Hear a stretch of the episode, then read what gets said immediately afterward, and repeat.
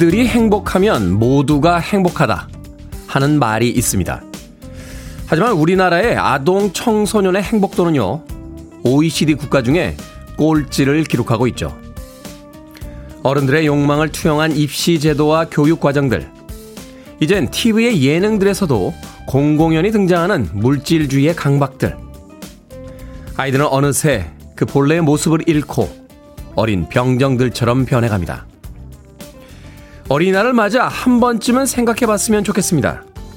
과연 우리의 아이들은 행복한가? 하는 아주 간단한 질문을요.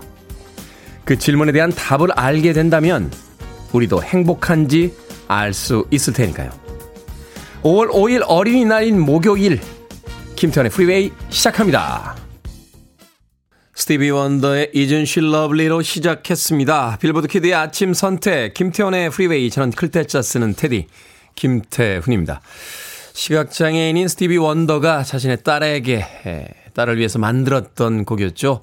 다시 볼 수 있게 된다라면 자신의 딸의 얼굴과 마이클 잭슨의 moonwalk를 보고 싶다라고 했던 이야기가 기억이 납니다. 스티비 원더는 사실 몇 년 전에 이 잠깐이나마 아, 시각을 회복할 수 있을지도 모를 수술을 했었습니다. 딸의 얼굴을 보기 위해서 그 수술을 감행했었는데 아쉽게도 결과는 실패로 돌아갔죠.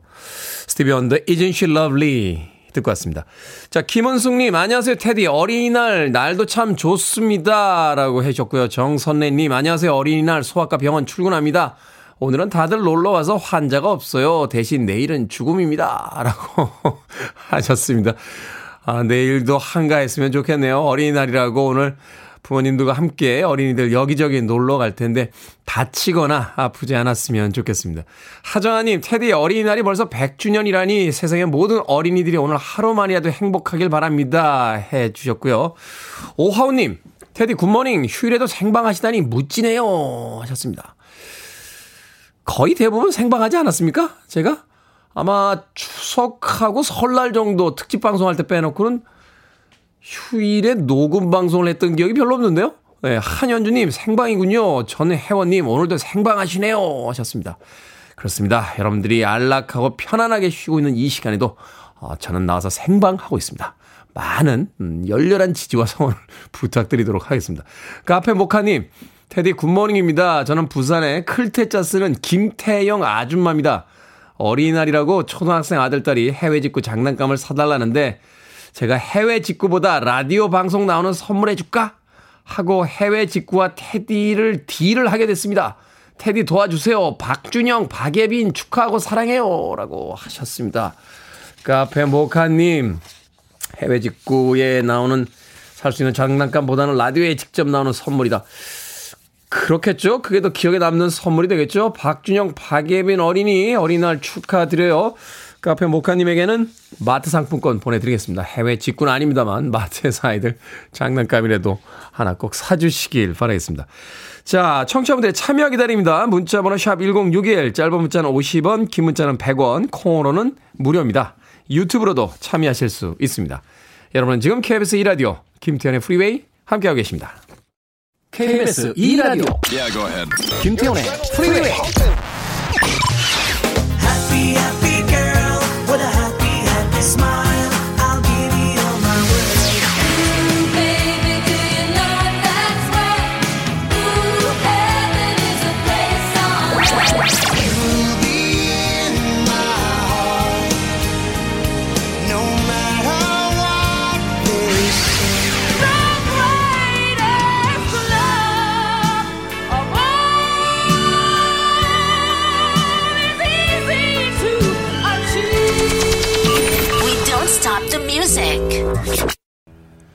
조지 듀크와 스탠리 클락이 함께했던 Sweet Baby 듣고 왔습니다. 5896님께서요. 안녕하세요, 테디. 매일 출근길에 듣다가 오늘은 가족과 함께 한산도에 가고 있습니다. 장거리 여행 동안 뒷좌석 두 아들이 싸우지 않고 라디오 들으면서 즐겁게 가면 좋겠어요. 라고 문자 보내셨습니다.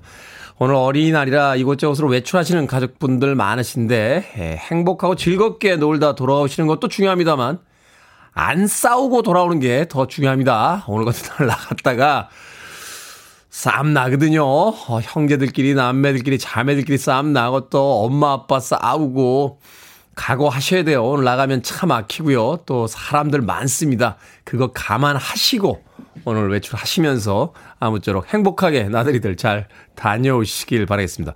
오하우님, 아이 없는 집은 오늘 하루 마음껏 게을러도 되는 휴일입니다. 어떻게 하면 뒹굴뒹굴 하면서 잘 놀아볼까 고민 중이에요. 하셨는데, 뭘 고민합니까? 오늘 같은 휴일은 그냥 뒹굴뒹굴만 하면 됩니다. 잘 놀아볼까 고민하는 것도 벌써 일입니다.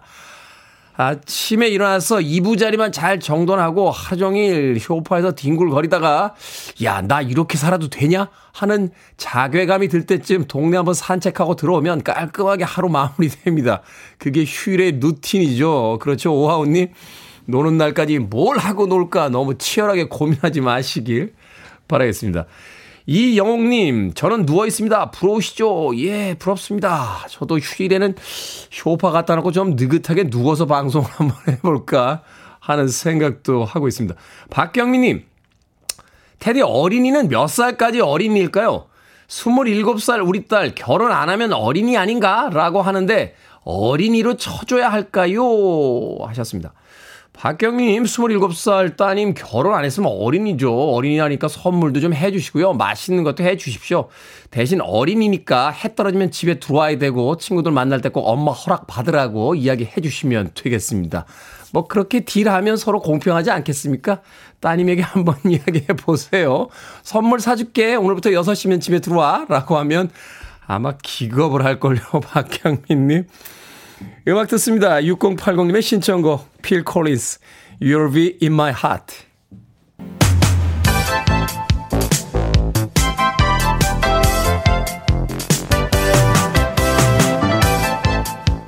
이 시각 뉴스를 깔끔하게 정리해드립니다. 뉴스 브리핑 캔디 전희연 시사평론가와 함께합니다. 안녕하세요. 안녕하세요. 캔디 전희연입니다. 자, 병사 월급 200만원 윤석열 당선인의 대표적인 공약이었는데요. 2025년까지 단계적으로 올리겠다. 2025년 이제 병장 월급부터 200만 원에 맞춰보겠다.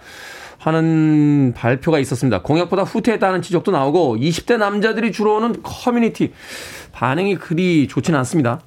아마 국민들 대다수가 병사들 처우 개선을 해주자는 취지에는 공감을 하실 겁니다. 네. 그리고 사실 우리나라에서 이 군 문제는 또 굉장히 예민한 문제이기도 하죠. 그래서 그렇죠. 우리가 마음으로는 다 이게 실현됐으면 좋겠는데 다만 대선 과정에서도 이게 재정이 잘 뒷받침이 되느냐는 논란이 있었던 부분이에요.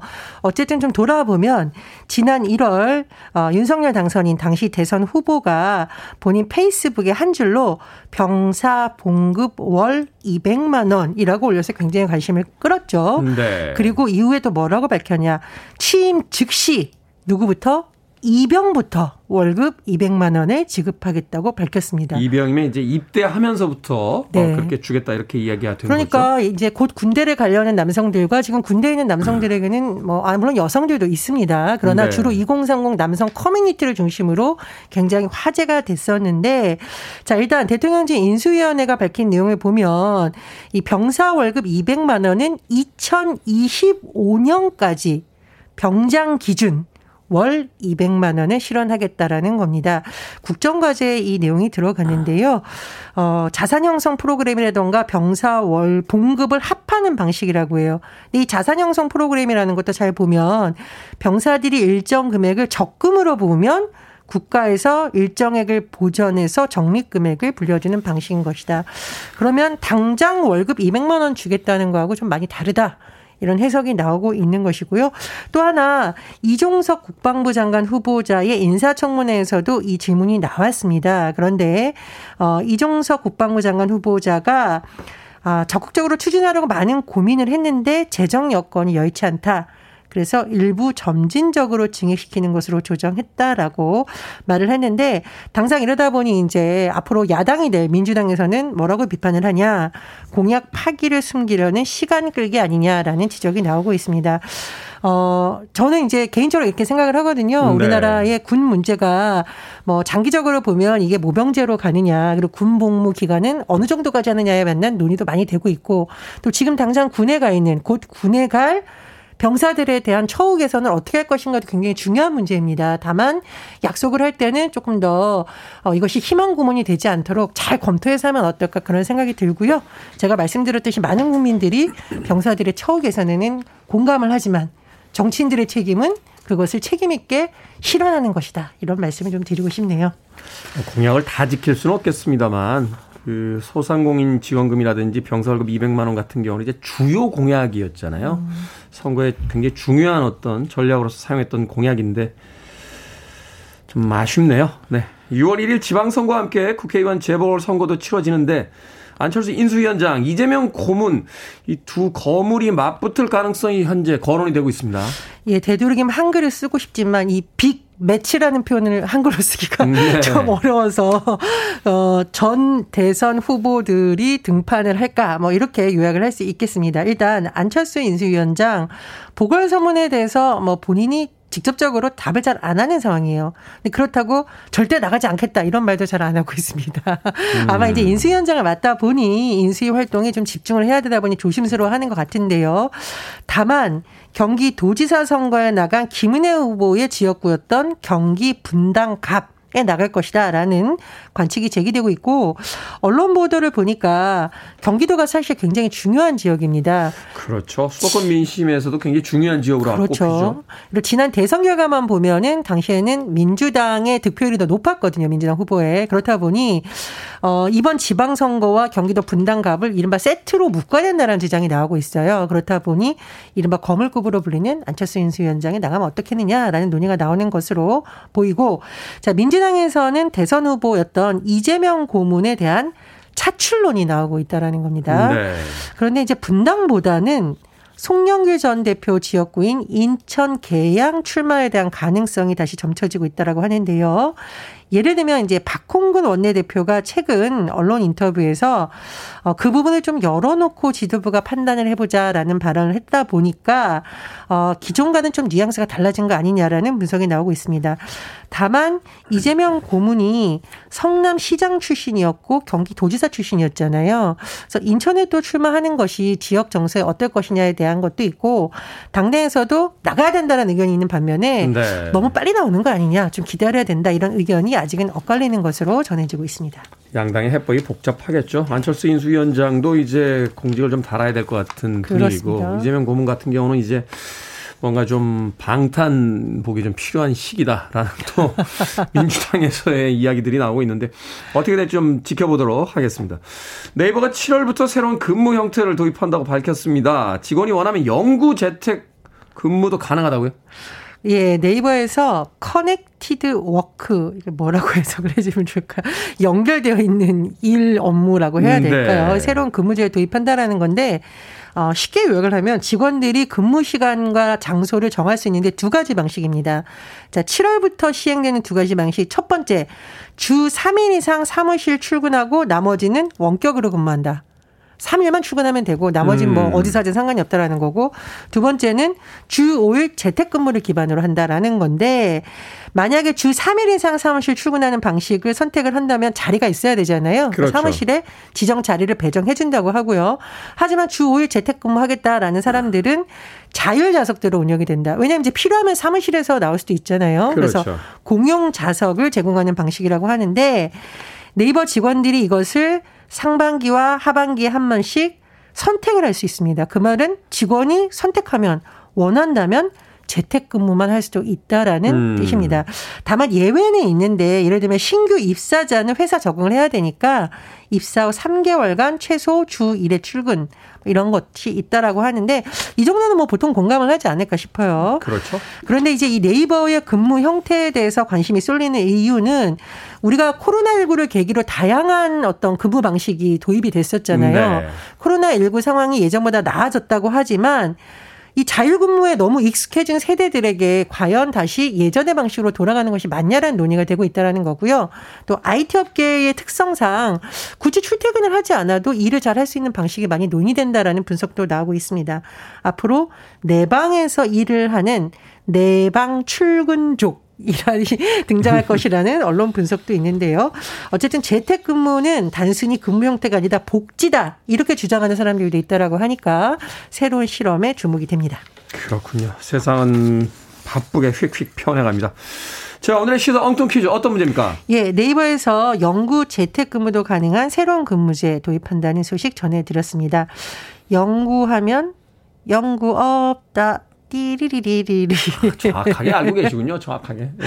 심영래 씨가 생각납니다. 여기서 오늘의 시사 엉뚱 퀴즈. 영구 시리즈 제목에는 이 파트너 빠지지 않습니다. 영구의 반려동물이기도 한 이 파트너의 이름은 무엇일까요? 1번 옥경이, 2번 땡치리, 3번 고집쟁이, 4번 응석바지. 정답 아시는 분들은 지금 보내주시면 됩니다. 재미는 오답 포함해서 총 10분께 아메리카노 쿠폰 보내드립니다. 심영래 씨가 연기한 전설의 캐릭터 영구는 영화로도 만들어졌는데 영구와 이것이 제목이죠. 영구의 반려동물이기도 한 이것의 이름은 무엇일까요? 1번 옥경이, 2번은 땡치리, 3번은 고집쟁이, 4번은 응석바지 되겠습니다. 문자 번호는 샵 1061, 짧은 문자 50원, 긴 문자 100원, 콩으로는 무료입니다. 뉴스브리핑 전혜연 시사평론가와 함께했습니다. 고맙습니다. 감사합니다. 누, 무도사 배추도사님과 2600님께서 신청하신 보니 타일러입니다. Holding Out for a Hero.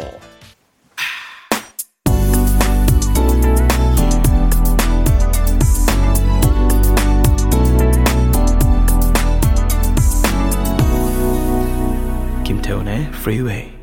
참 오랜만에 들어보네요. 박경숙님께서 신청해주신 안소니 퀸과 찰리가 함께한 Life Itself Will Let You Know 듣고 왔습니다. 우리나라에선 최불암 선생님이 이 꼬마 아이와 함께 번안에서 불렀던 그런 곡으로 또 알려져 있는 곡이기도 합니다. 자, 오늘의 시사 엉뚱 퀴즈. 영구의 반려동물이자 파트너인 이것의 이름은 무엇일까요? 정답은 2번 땡치리였습니다. 땡치리. 땡칠이 전국적으로 참 유명세를 탔던 그런 강아지였죠. 제가 한번 이야기 드렸었죠. 예전에 그 극장에 이렇게 가서 보는데 여자 성분께서 이제 나레이션이 나옵니다. 여러분, 영구를 불러보세요. 라고 하면 아이들이 영구야! 라고 불러요. 그러면 갑자기 화면에 있던 문이 확 열리면서 심연애 씨가 영구 없다 하면서 등장하던 제가 그 영화를 왜 봤나 한참을 생각해 봤어요. 아니 내가 도대체 영구와 땡치를 왜 극장 가서 혼자 봤던 거지라고 생각을 해봤는데 그때 당시에 제가 아마 극장 아르바이트 하고 있었을 거예요. 저 고속버스 터미널 앞에 있는 백화점 하나 있습니다. 그 위에 어린이 전용 극장이 하나 있었는데 대학 다닐 때 거기서 아르바이트 했던 기억이 나더군요. 아마 그때 봤던 영화가 영구와 땡치리가 아닌가 하는 생각 들었습니다. 아, 어떤 아르바이트였냐고요? 음. 그때는 전산이 없어서요. 어, 사람이 들어오면 이렇게 영화사 직원이 나가서 셌어요. 사람 숫자를. 딸깍이라고 했는데 몇 명 들어왔는지. 그래서 혹시라도 극장에서 사람 숫자 속이는 거 아닌지 이런 거 감시하러 다니는 아르바이트생이 있었습니다. 예, 제가 바로 그 아르바이트생이었죠. 자, 정답은 2번 땡칠이었습니다. 0214님, 땡칠이요. 우리 집 강아지 이름입니다. 라고 하셨고, 김원실님, 땡칠이요. 어릴 때 극장 가서 어린, 어린이들이 다 같이 영구야! 라고 소리치면 심영래 씨가 영화에 등장했던 문화가 생각이 나네요. 저하고 같은 극장에 계셨던 거 아닙니까? 4688님. 이야, 이걸 아직도 외우고 계세요? 영구와 김, 수한무, 거북이와 두루미, 삼천갑자, 통방삭, 치치카포, 사리사리센터, 워리워리, 세브리깡, 무드셀라, 구름, 허리케인의 담벼락, 담벼락의 서세원, 서세원의 고양이, 고양이엔 바둑이, 바둑이는 돌돌이라고 적어서 보내주셨습니다. 대단하신데요. 이 rhyme을 알고 있는 저도 참 대단하다 하는 생각을 다시 한번 해봅니다. 예전에 외웠던 건 참 잊혀지질 않아요. 자, 방금 소개해드린 분들 포함해서 모두 10분에게 아메리카노 쿠폰 보내드립니다. 당첨자 명단 방송이 끝난 후에 김태현의 프리웨이 홈페이지에서 확인할 수 있습니다. 콩으로 당첨되신 분들 방송 중에 이름과 아이디 문자 보내주시면 모바일 쿠폰 보내드리겠습니다. 문자 번호는 샵 1061, 짧은 문자는 50원, 긴 문자는 100원입니다. 자, 김은님께서 신청하셨죠? 이 곡도 어린이날 아이들을 위한 노래로서 어, 선곡하기에 손색이 없습니다. 휘트니 휴스턴, Greatest Love of All.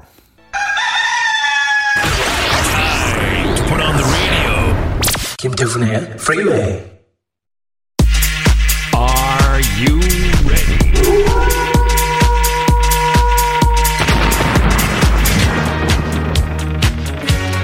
스마트한 김 소장 오늘도 출동합니다. 결정은 해드릴게 신세계 상담소.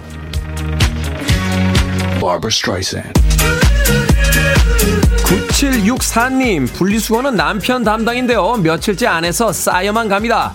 제가 할까요? 아니면 그냥 둘까요? 그냥 두세요. 남편 담당이잖아요. 해주면 습관됩니다. 치우는 습관을 들입시다.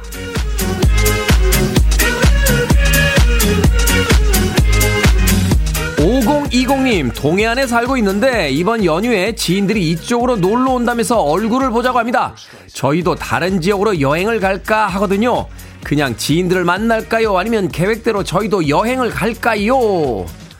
계획대로 여행 가세요. 동해에서 사시는 거지 가이드 하시는 거 아니잖아요.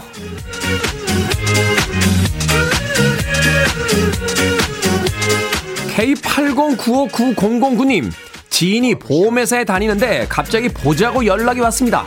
보험 가입을 하라고 할 것 같아요. 이 사람을 만날까요? 아니면 말까요? 일단 만나봅시다. 연락 오면 만나보니까 지인이지 안 만나면 그냥 보험회사 직원입니다.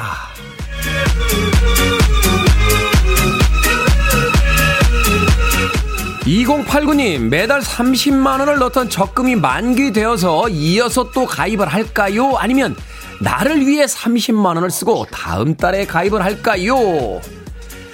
이어서 가입합시다. 30만 원을 쓰는 것도 나를 위해서지만 30만 원 넣고 그냥 이어서 가입하는 것도 나를 위해서입니다. 고민 해결해드린 네 분에게 선물도 보내드립니다. 콩으로 당첨되신 분들 방송 중에 이름과 아이디 문자 보내주세요. 결정하기 힘든 고민 계속 기다리고 있습니다. 문자번호 1061, 짧은 문자 50원, 긴 문자 100원, 콩은 무료입니다. You're listening to one of the best radio stations around.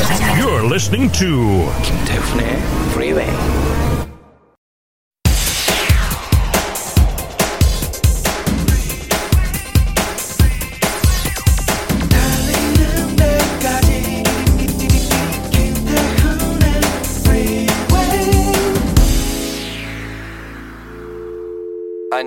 Arms around me. I need to feel your touch.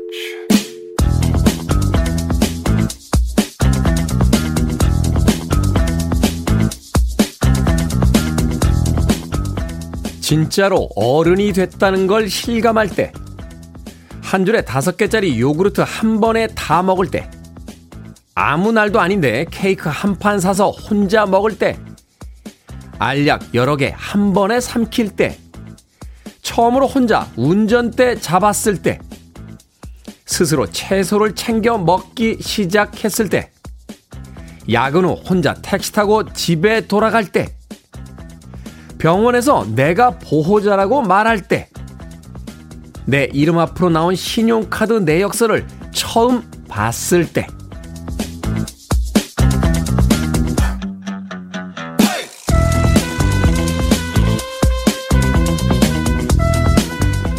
뭐든 읽어주는 남자. 오늘은 온라인 커뮤니티에 올라온 진짜로 어른이 됐다는 걸 실감할 때 목록을 읽어드렸습니다. 만 19살 생일이 지나면 법적으로 성인이 되지만요. 내가 어른이구나 실감하는 순간들은 따로 있죠. 다른 사람의 허락을 받지 않고 내 취향껏 하고 싶은 걸 마음껏 할 수 있을 때, 월급날 가족들과 함께 먹을 음식을 사서 집으로 돌아갈 때, 또 누군가의 보호자가 되었을 때, 처음 그런 경험을 하면서 설렜던 때가 언제였는지 이제는 까마득합니다. 어린이들 놀 수 있을 때 열심히 놀아요. 생각보다 인생 금방입니다. 가비지의 When I Grow Up로 시작했습니다. 김태원의 프리웨이 2부 시작했습니다.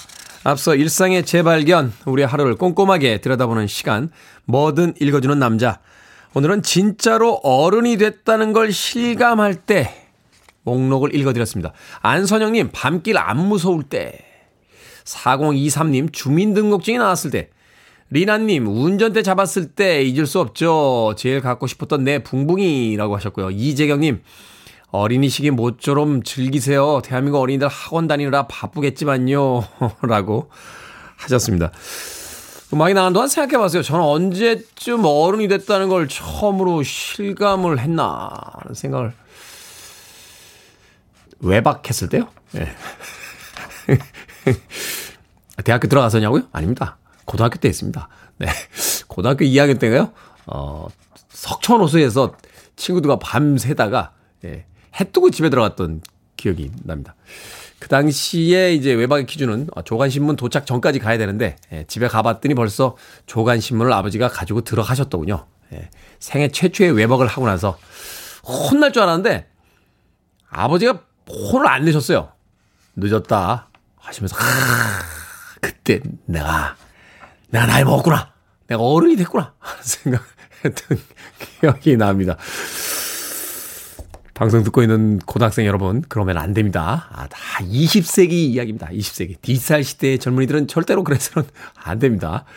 자, 뭐든 읽어주는 남자. 여러분 주변에 의미 있는 문구라면 뭐든지 읽어드리겠습니다. 김태현의 프리웨이 검색하고 들어오셔서 홈페이지 게시판 사용하시면 됩니다. 뭐든 달아서 문자로도 참여 가능하고요. 문자 번호는 샵 1061, 짧은 문자 50원, 긴 문자 100원, 콩으로는 무료입니다.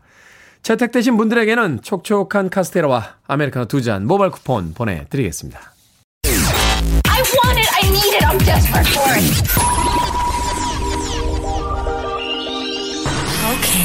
I it. 김태훈의 Freeway.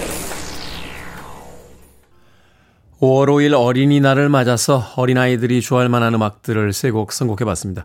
음악 나가는 동안 생각해봤더니 이 음악을 들었던 그 어린이들은 이제 어른이 되어 있겠군요. 처음 들으셨던 곡은 어, 애니메이션 영화 피노키오의 주, 주제곡이었죠. 오늘은 주디 콜린스 버전으로 When You Wish Upon a Star 들어봤고요. 이어진 곡은 픽사 애니메이션 토이 스토리 중에서 랜디 뉴만의 You've Got a Friend in Me 그리고 인어공주 애니메이션 OST 중에서 조디 벤슨의 Part of Your World까지 세 곡의 음악 이어서 듣고 왔습니다.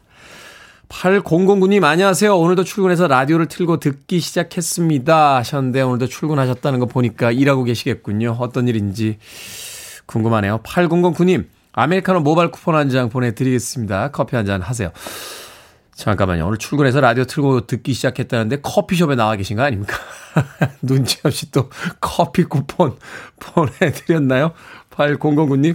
그래도 역시 맛있는 커피는 다른 사람 가게에 가서 먹는 커피니까요. 커피 쿠폰 잘 쓰시길 바라겠습니다. K123514131님, 조카들 선물에 용돈에 한 달 용돈이 쑥 들어간 기분이 듭니다.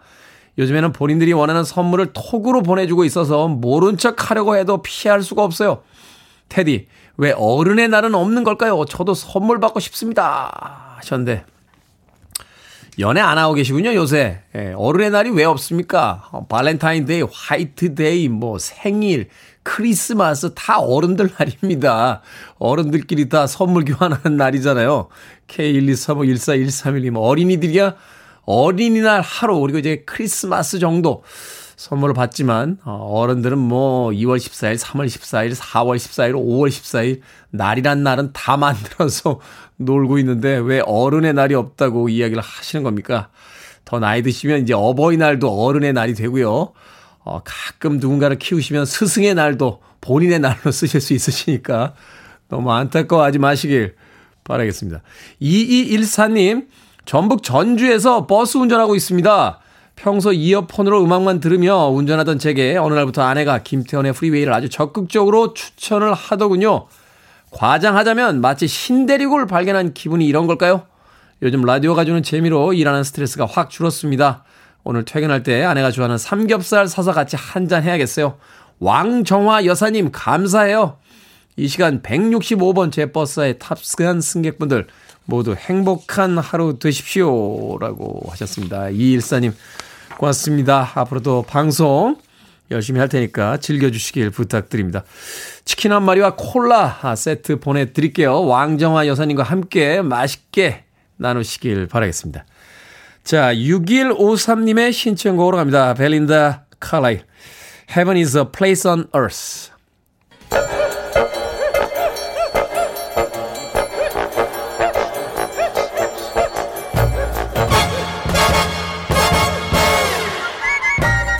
온라인 세상 속 촌철살인 해악과 위트가 돋보이는 댓글들을 골라봤습니다. 댓글로 본 세상.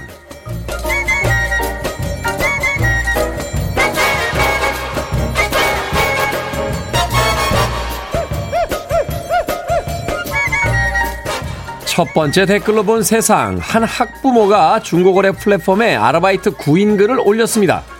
고등학교 1학년인 아들과 함께 스터디 카페에 다니면서 조는 걸 깨워주고 시간당 10분만 쉬는지 지켜봐 달라는 건데요. 자주 일어나 돌아다니면 안 되고 미디어 시청도 금지한다는 조건을 함께 걸었다는군요. 대신 스터디 카페 비용과 시급 3천원을 지급하겠다고 했는데 여기에 달린 댓글들입니다. 1214님, 아들이 6천원 주고 자는 거 내버려두라고 하면 골 때리겠네요. 그럼 시간당 9천원을 벌 수 있는 건가요? 윤지님, 예전 독서실 시스템이 부활해야겠어요. 학부모 알람벨도 있었고 사감 선생님이 있어서 물 흐리는 애들 퇴소도 시키고 모르는 문제도 알려주곤 했었죠. 21세기 디지털 시대의 아이들을 정말 이렇게 해서 공부시킬 수 있나요? 아, 20세기에도 이런다고 공부 안 했습니다.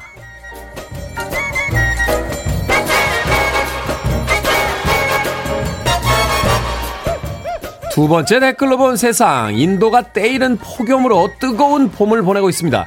지난 3월과 4월의 기온은 기상관 측 121년 만에 가장 더웠다고 하는데요. 벌써 42도를 기록했다는군요. 더위로 미리 일찍 익어버려서 올해 밀 수확량이 최대 절반까지 줄어들 거란 전망도 나오고 있습니다. 여기에 달린 댓글들입니다. 김수영님, 인도가 세계 밀 생산량 2위 국가래요. 과자부터 기름, 화장품, 비누 같은 생필품까지 밀로 만든다니까 걱정이네요. 채널 TV님, 도시에서 일하는 사람들은 에어컨 밑에 있으니 실감을 못하겠죠. 하지만 2, 3년만 지나면 그 시원한 에어컨 밑에서 식량 걱정을 하고 있을지도 모르겠네요.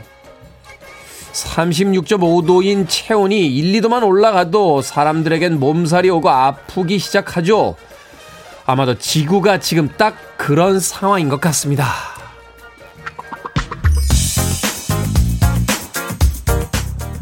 투게더입니다. 해피 걸. Free your mind. I want to break free. Are you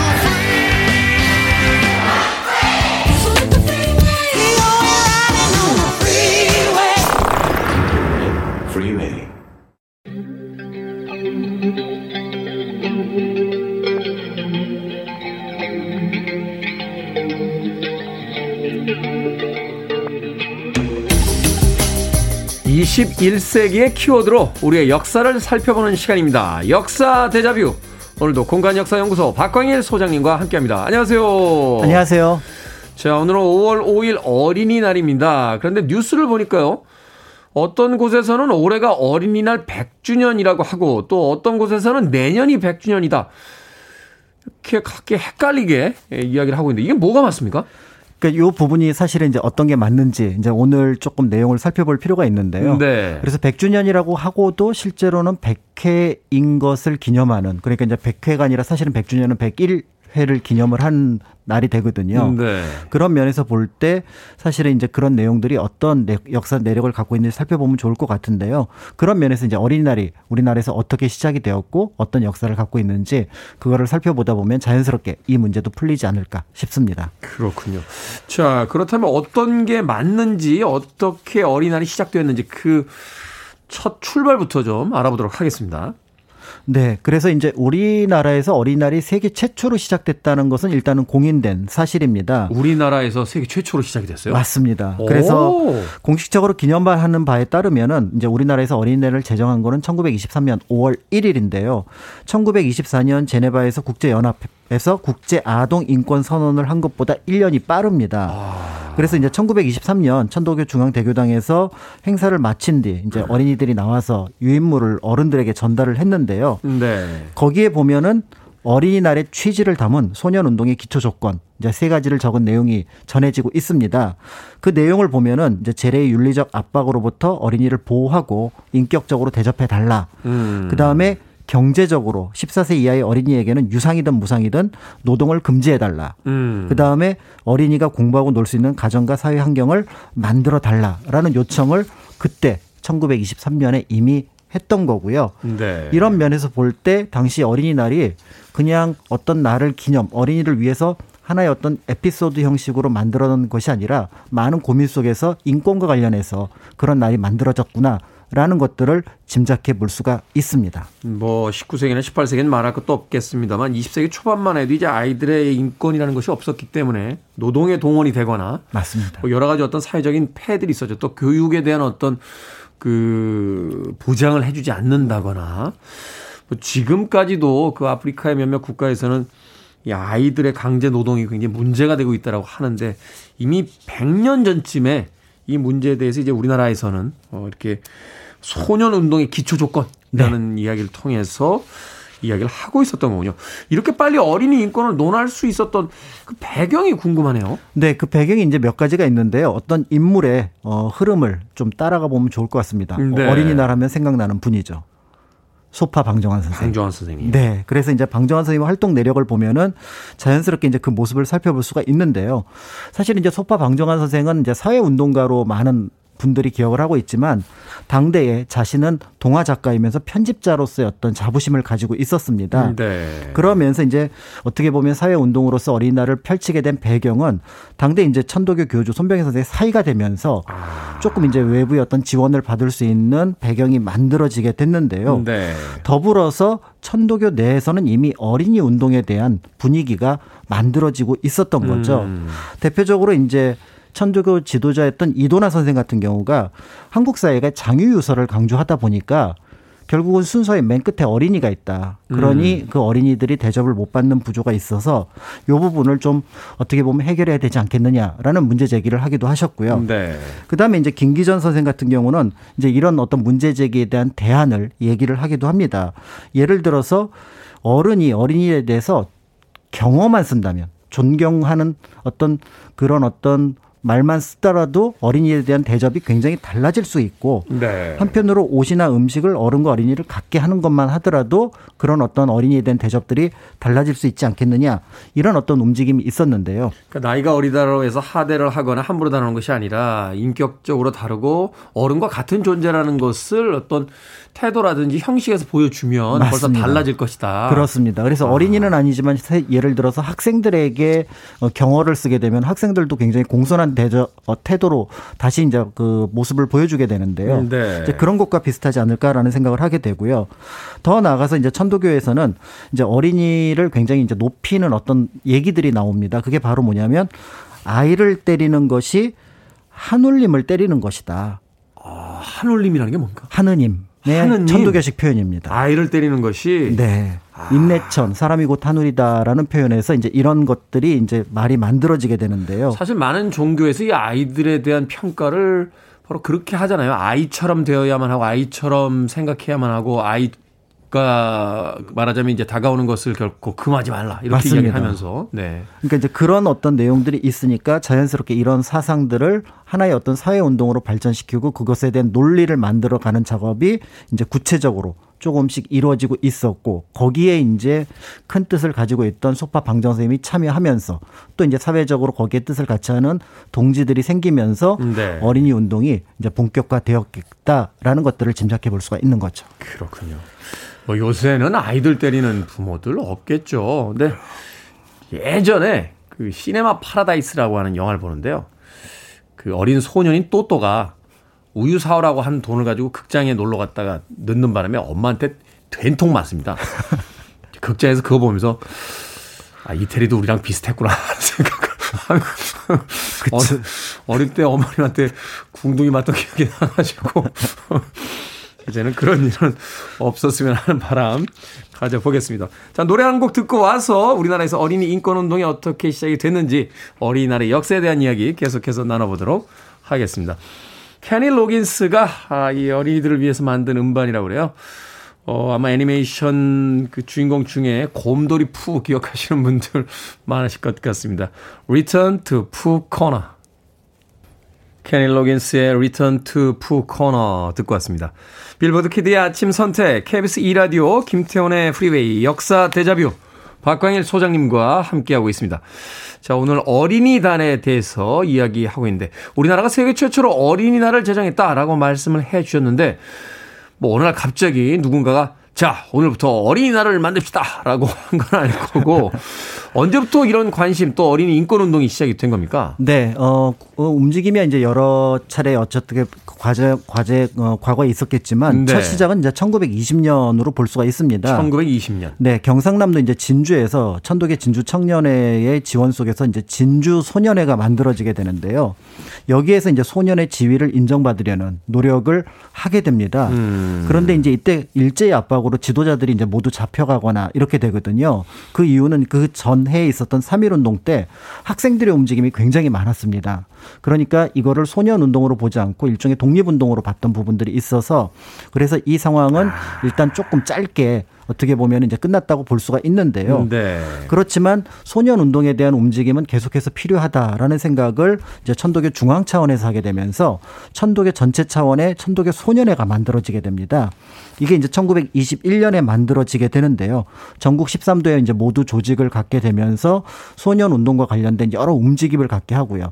그 중에 이제 대표적으로 소년들, 그러니까 어린이들끼리도 서로 존댓말을 쓰고 더 나아가서 거기에 참여하는 지도위원, 어른들 역시 음. 어린이들에게 존댓말을 쓰는 방식 이런 것들이 이제 그 어떤 내부 조직 안에서 자리를 잡게 됩니다. 네. 이런 과정 속에서 이제 소파 방정 선생이 참여하게 되면서 1922년에 천도교 소년회는 어린이날을 제정하고 최초의 어린이날을 5월 1일 날 기념 행사를 갖게 되는 거고요. 음. 이때 이제 전단도 그러니까 여기저기 이제 사람들한테 나눠주고 또 자동차까지 동원해서 카퍼레이드 하면서 오늘은 어린이날입니다 라고 하는 행사까지 했다는 점에서 이것을 일단 이제 최초의 어린이날 행사라고 볼 수가 있습니다. 대대적으로 했군요. 네. 오.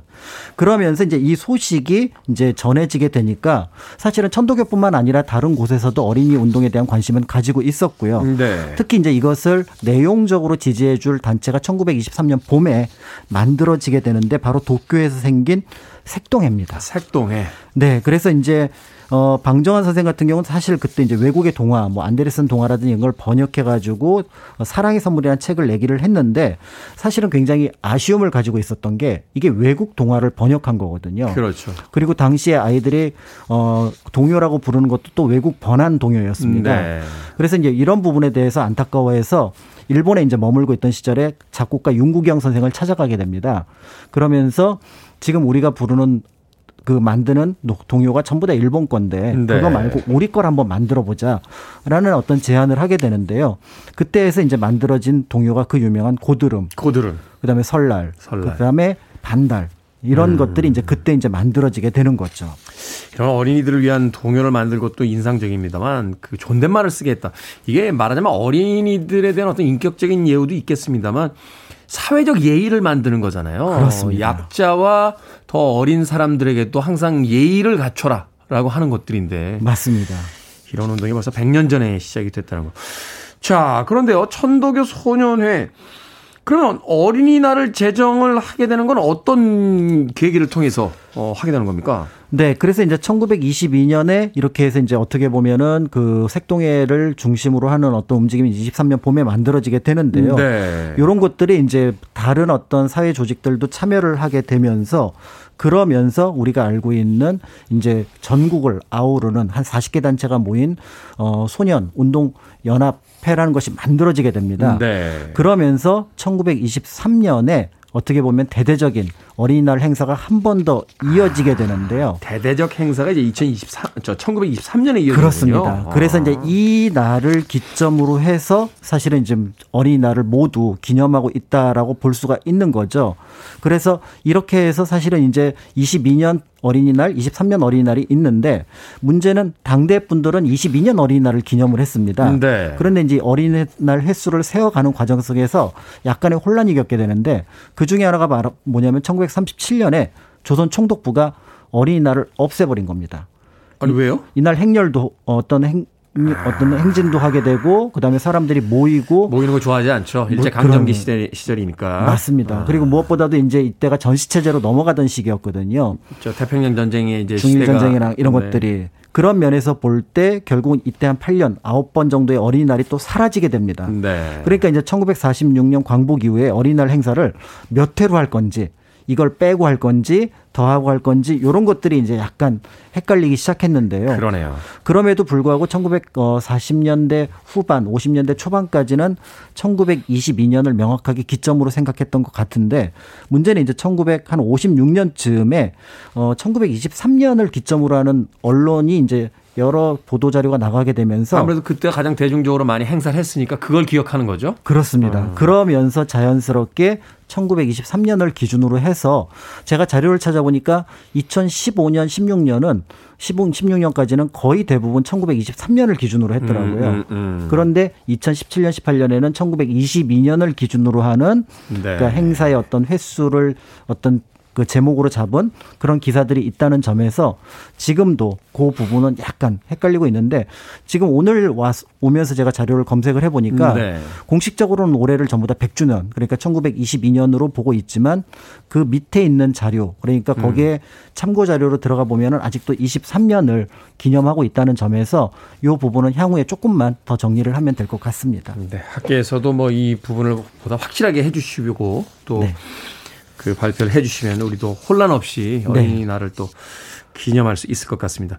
뭐 2000, 1922년이든 1923년이든 어린이날의 의미가 달라지는 건 아니겠죠? 맞습니다. 그 두 행사 모두 소파 방정환 선생이 참여를 했고요. 네. 무엇보다도 두 행사가 서로 굉장히 깊은 연결 고리를 갖고 있다는 점에서 그래서 22년의 작은 행사, 23년의 큰 행사라는 점에서 어느 것이 되었든 상관은 없을 것 같습니다. 그래서 올해 이제 100주년을 하고요. 좀 부족한 부분이 있으면은 내년에 그 행사를 조금 더 채우는 방식이 좋을 것 같고 무엇보다도 코로나 때문에 한 2, 3년 그렇죠. 잃어버린 느낌이 있었는데 그거를 되찾는 어린이날이라는 점에서 이런 어떤 어 100이라는 숫자와 연결해서 조금 더 크게 오늘 하루를 기념해 보면 어떨까라는 생각을 해 봅니다.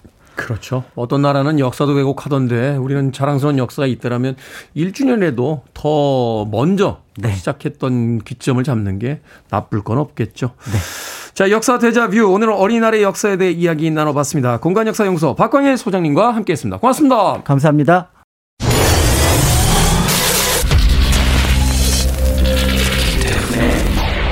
Freeway. This is a very KBS 1라디오 김태훈의 프리웨이 오늘 방송 여기까지입니다. 김유진님께서요. 한강에 수상스키 지나가네요 하셨습니다. 한강에 수상스키도 지나가고 어린이날도 지나가고 어린이는 어른이 되고 어른은 노인이 되고 노인은 세상을 떠납니다. 지나가는 시간 최선을 다해 행복해지시길 바라겠습니다. 자, 써니 투비님께서 신청하신 New Kids on the Block의 This One's for the Children 오늘 끝곡입니다. 저는 내일 아침 7시에 돌아옵니다. 편안한 하루 되십시오. 고맙습니다.